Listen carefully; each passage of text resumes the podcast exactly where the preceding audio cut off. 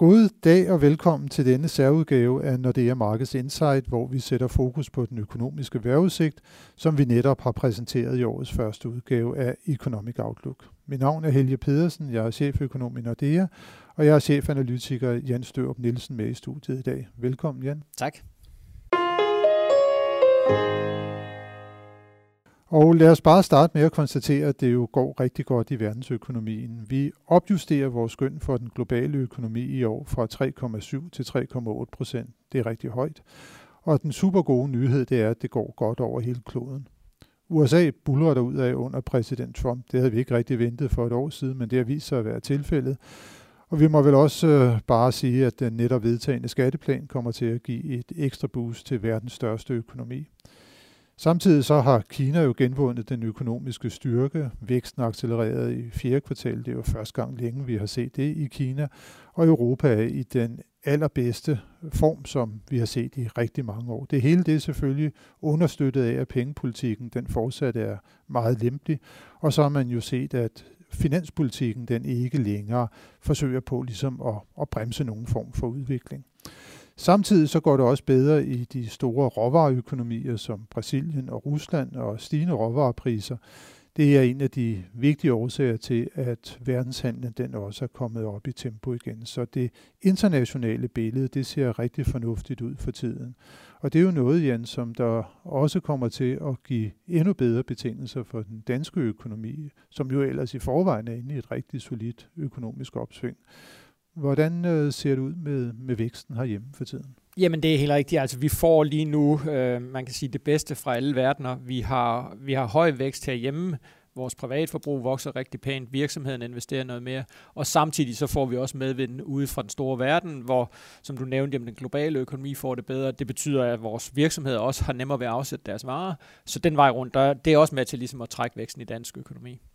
Så det er sådan en meget øh, solidt funderet, bredt funderet økonomisk opsving, som vi ser herhjemme for tiden. Nu nævnte du vi jo lige det her omkring øh, eksporten, der også kommer til at få sådan lidt bedre vilkår. Øh, men hvis det er, at vi kigger sådan på valutakursen, så må vi vel konstatere, at nogle af vores største samhandelspartnere, der har vi set, at der er den danske krone, den er bare blevet styrket over for dem, blandt andet fordi euroen er blevet styrket over for dollar, over for, for britiske pund. Vi har haft det svenske og norsk krone, der også har haft det svært.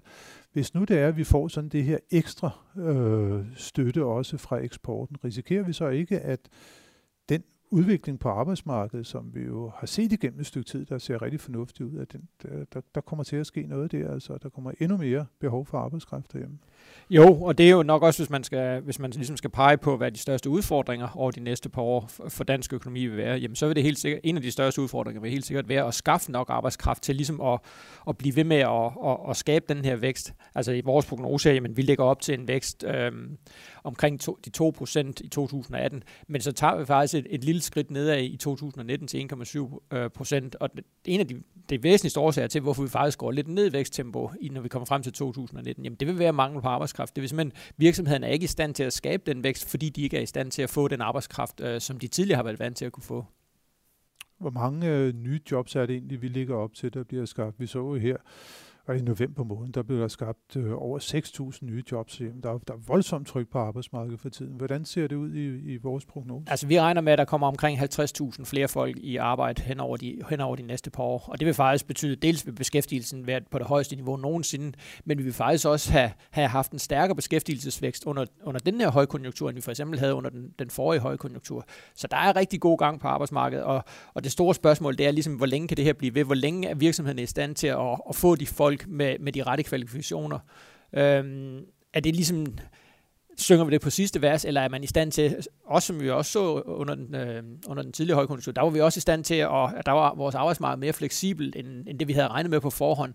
Og noget kunne tyde på, at, at det også kommer til at være tilfældet den her gang, at der er simpelthen mere fleksibilitet på arbejdsmarkedet. Men det er klart, det er en af, det er en af de store udfordringer lige nu. Men, men dengang i midtnullerne, der kunne vi jo supplere rigtig godt med arbejdskraft fra Central- og Østeuropa.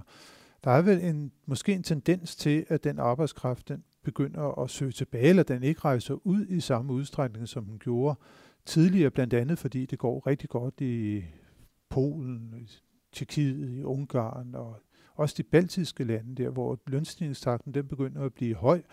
Og det gør så, at der er nogle af de arbejdere derfra, der ellers ville rejse ud i verden, de måske bliver tilbage. Og øh, hvad gør vi så i den situation, altså hvis det er polakkerne, de, de vælger ikke at komme til Danmark, eller de rejser tilbage igen? Jamen, så er, så er det netop, at vi får de her store udfordringer. For det er jo helt rigtigt, som du siger, at vi har været vant til ligesom at have den her ekstra buffer i landene omkring os, hvor vi så har kunnet tiltrække i hvert fald noget af den ekstra arbejdskraft, vi, øh, vi har skulle bruge. Og det er bestemt ikke givet, at vi kan det fremadrettet. Vi kan jo se, at der er nogle tendenser til, at i hvert fald det bremser, bremser op. Og vi, altså alene i dag, jamen, det er hver tiende øh, beskæftiget på det danske arbejdsmarked, der er udenlands statsborger. Og det er klart, hvis, hvis den tilvækst bremser op, eller ja, måske endnu værre, at, at nogle af dem her begynder at tage hjem igen, jamen, så, så får vi en ekstra udfordring i forhold til at, at skaffe nok arbejdskraft. Og så er det, vi må prøve at se, jamen, de folk, der allerede er i Danmark, er der mulighed for at få flere af dem, af dem ind på arbejdsmarkedet. Og der har vi jo i hvert fald tidligere set, at det, der er nogle rigtig store udfordringer ved det, fordi at, at de nødvendigvis ikke har de kvalifikationer, som, som virksomhederne skal bruge. Ja, det skal blive øh, spændende at se, om det er sådan, at det bliver mangel på arbejdskraft, der rent faktisk kommer til at bremse det økonomiske opsving. Men som du nævnte, vi forventede i 2018 en vækst, der lå på små 2 procent, 1,9. Og så en svag øh, deceleration, eller lidt lavere vækst i, i ja, årene ned, fremover. Ja, lige præcis. Så det bliver, det bliver spændende øh, at, at se det, og som du også nævnte, at så må man jo forsøge på ligesom at, at arbejde smartere måske også, altså igen forsøge på at få fokus på, at produktiviteten den kommer op i tempo, og vi havde jo også i vores seneste Economic Outlook sådan et tema omkring robotterne og deres øh, indtog på arbejdsmarkedet. Det kan måske være, at det er noget af det, der kan løse nogle af de udfordringer, vi ellers vil have omkring øh, arbejdskraften herhjemme. Ja, fordi det er jo sådan lidt et paradoks, ikke? og det er jo ikke kun i Danmark, det er i hele, øh, hele den vestlige verden, at vi har set det her med, at produktiviteten, eller væksten i produktiviteten er, er aftaget øh, og er, er, er forholdsvis lav også i en historisk sammenhæng, og nøjagtigt de samme problemer har vi, eller udfordringer har vi herhjemme. Og det er jo også derfor i den økonomiske debat, der er så meget fokus på, at man siger, hvordan kan vi, hvordan kan vi øge vores produktivitet? Er der, er der nogle ting, som vi kan gøre, som kan gøre os mere effektive, så vi måske kan kompensere for, at vi ikke har så meget ledig arbejdskraft, men til gengæld kan, kan øge vores vækst ved at, ved at arbejde smartere. Øhm, og jo, vi må jo håbe på, at det kan lade sig gøre, men man må jo også bare konstatere, at vi kan i hvert fald ikke se det i tallene indtil videre, at, at det rigtig kan lykkes, men det, det bliver en af de store udfordringer over de kommende år. Prøv at se, om vi ikke kan få den her produktivitet øh, til at stige. Og man har for eksempel i, i de her år har man jo meget fokus på den offentlige sektor, prøve at øge produktiviteten i den offentlige sektor. Øh, men igen, altså det er ikke noget, vi kan se af tallene endnu, men vi må jo håbe, det, det kommer over de næste par år. Hvordan ser det så ud på, på lønfronten? Fordi øh, hvis nu der bliver den her mangel på arbejdskraft, øh, er der så ikke en risiko, eller nogen vil måske sige mulighed for, at lønningerne sådan for alvor kunne begynde at stige igen? Nu har vi jo haft en lang periode med en relativt øh, undertrykt øh, løn, løntilvækst. Jo, og det vil normal økonomisk teori vil jo sige netop det her med, når vi er i en situation med mangel på arbejdskraft, jamen så skulle man også øh, forvente noget, noget større lønstigning. Og vi har også set, at lønningerne er steget en smule hurtigere end, end, end de foregående år. Altså i den private sektor, der ligger vi lige nu i, øh, i underkanten af 2 procent. Det bliver så spændende nu her, der kører overenskomstforhandlinger på i den offentlige sektor. Det bliver spændende at se, hvad, hvad der kommer ud af det. Men jo, jeg tror godt, vi kan forvente, at lønningerne kommer til at stige lidt hurtigere, øh, fordi virksomhederne dels tjener flere penge, men også fordi, at arbejdskraft bliver en, en endnu større mangelfaktor, end vi, end vi ser i dag, og det plejer altså at presse lønningerne op. Så kan det være, at øh, inflationen den også endelig kommer til at røre lidt på sig det er jo i hvert fald det, man, de meget sidder i den europæiske centralbank og venter på, det her med, at de vil jo så gerne have inflationen op på 2%, og man kan sige, hvis den skal det over sådan en lidt længere periode, så skal du altså også have lønstigningerne lidt højere. Så, så det er i hvert fald noget, man håber rigtig meget på kommer til at ske i den europæiske centralbank. Det bliver jo spændende at se, om det er, at øh, det bliver så den polske Blikkenslærer, øh, som man jo snakkede så meget om tilbage i, i 2005, øh, at han kom ind og disruptede eller ødelagde arbejdsmarkedet i Vesteuropa, og hvis han trækker sig tilbage, om det er så det, der skal virkelig få inflationen til at komme til at stige igen, og ultimativt også måske få den europæiske centralbank til at gå lidt øh, strammere til værks, end, øh, end mange ellers ventede på nuværende tidspunkt. Um, et af de steder, hvor det jo har været rigtig hot herhjemme over de, de sidste par år, det har været på boligmarkedet. Hvordan ser du egentlig udviklingen der fremadrettet? Jamen, vi tror ikke på, øh, eller der er sådan set to øh, hovedkonklusioner. Vi tror ikke på, at prisstigningerne kommer til at vokse så meget, som de har gjort øh, i de foregående år. Øh, vi tror, renten kommer til at stige lidt, og så er der jo også, øh, har man lavet fra myndighedernes side en, en række tiltag, ligesom for at prøve at begrænse prisstigninger, i hvert fald i de områder, hvor det er gået stærkest. Så den her kombination af strammere regulering, lidt højere renter, det tror vi altså tager, tager toppen af prisstigningerne. Men omvendt er det jo heller ikke sådan, at vi ser ind i et, et boligmarked, der står foran et kollaps, øh, slet ikke på nogen måder. Så det vi lægger op til i prognosen, jamen det er sådan 3-4% prisstigninger i gennemsnit øh, for hele landet øh, på, på huse, øh, både i 2018 og 2019. Og jeg tror faktisk, at vi vil, vi vil se, at i de områder, øh, hvor det er gået allerstærkest de, de seneste par år, ejerlejlighedsmarkedet i København og Aarhus, så tror jeg faktisk, at priserne vil, vil stige med mindre end de her 3-4 procent, hvorimod ude omkring i landet, hvor, hvor hvor priserne jo slet ikke er steget så meget, men der kan man måske godt forvente, at de kommer til at stige lidt mere øh, over de næste par år.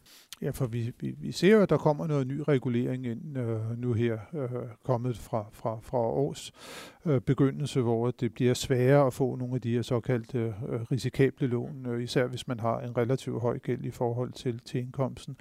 Og øh, når vi nu sammenligner for eksempel udviklingen i boligpriserne i skal vi sige, København med udviklingen i Stockholm og Oslo, hvor de jo nu begyndte at falde kraftigt. Øh, så og det, det, er jo i, det fald det er jo også noget, der ligesom er sat i gang af den nye regulering i de lande. Så er der vel også en, en, en risiko for, at vi også her kan se, at, at priserne de kommer til at sætte sig, især på ejerlejlighedsmarkedet. Jamen det er da helt bestemt. Øh, og navnligt øh, tror jeg, at priserne bliver udfordret i det øjeblik, hvor renterne sådan for alvor begynder at stige.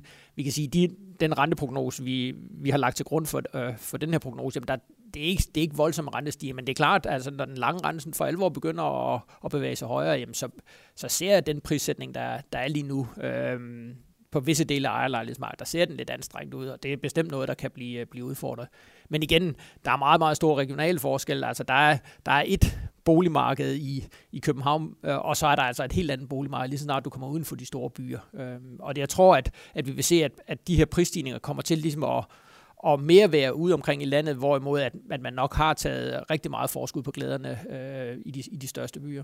Også på trods af, at det er jo der, hvor at, at folk gerne vil, vil bo. Vi ser i hvert fald, at en by som København vokser med omkring 10.000 øh, indbyggere øh, om året. Men, men altså det, som du siger, det er, at nye reguleringer, og så måske også højere renter, det, det kan være en cocktail, der gør, at, at, at priserne selv der altså kommer til at sætte sig. Ja, og også det her med, at, at det så vi i hvert fald sidste gang, at priserne steg kraftigt, at, at når, når de kommer op på så høje niveauer, så er der altså også mange, der begynder at sige, hvad er alternativet? Og der er måske alternativet at flytte lidt uden for de, for de største byer, øh, så de ligesom vil op, opleve en op, opblomstring, simpelthen fordi, at, at man ikke har råd til at, at bo øh, i de mest, øh, på de mest hotte områder.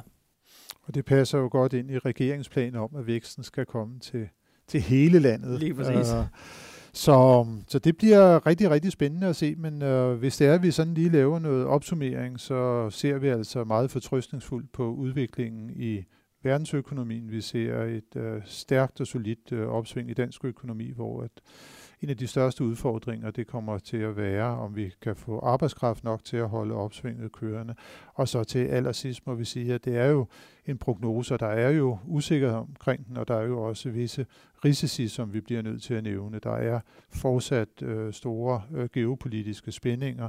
Vi ser også, at øh, der har været en betydelig gældsopbygning over de seneste år, hvilket jo netop i relation til det, vi snakkede om renten, hvis den kommer til at stige med mere end det, som vi har lagt op til, så kan det igen blive et problem. Og øh, så er der jo også igen risikoen for, at inflationen lige pludselig begynder at tage mere fart, end vi havde regnet med, og det kan så føre til en kraftigere stramning af pengepolitikken, og så måske en risiko for boligmarkederne, ikke alene i Danmark, men mange andre steder. Så en fortrøstningsfuld og optimistisk prognose, som vi har fremlagt, men det er fortsat øh, værd at have visse risici i, i, i øjnene, når det er, man kigger ud i fremtiden. Vi får se, om det er, at vores prognose den holder stik. Det kan vi jo sidde her og evaluere på om et års tid, Jan. Men i hvert fald uh, tak for, for nu, Jan, og tak til alle jer, som har lyttet med til denne uges podcast. Det håber vi også, at I kommer til at gøre fremover. Uh, vi er jo allerede tilbage nu her på fredag, hvor det er, vi kigger frem på næste uge, der kommer. Men uh, som sagt, det her var ment som en særudgave omkring Economic Outlook, så der bliver ikke noget med ugens begivenheder nu. Tak for nu. thank you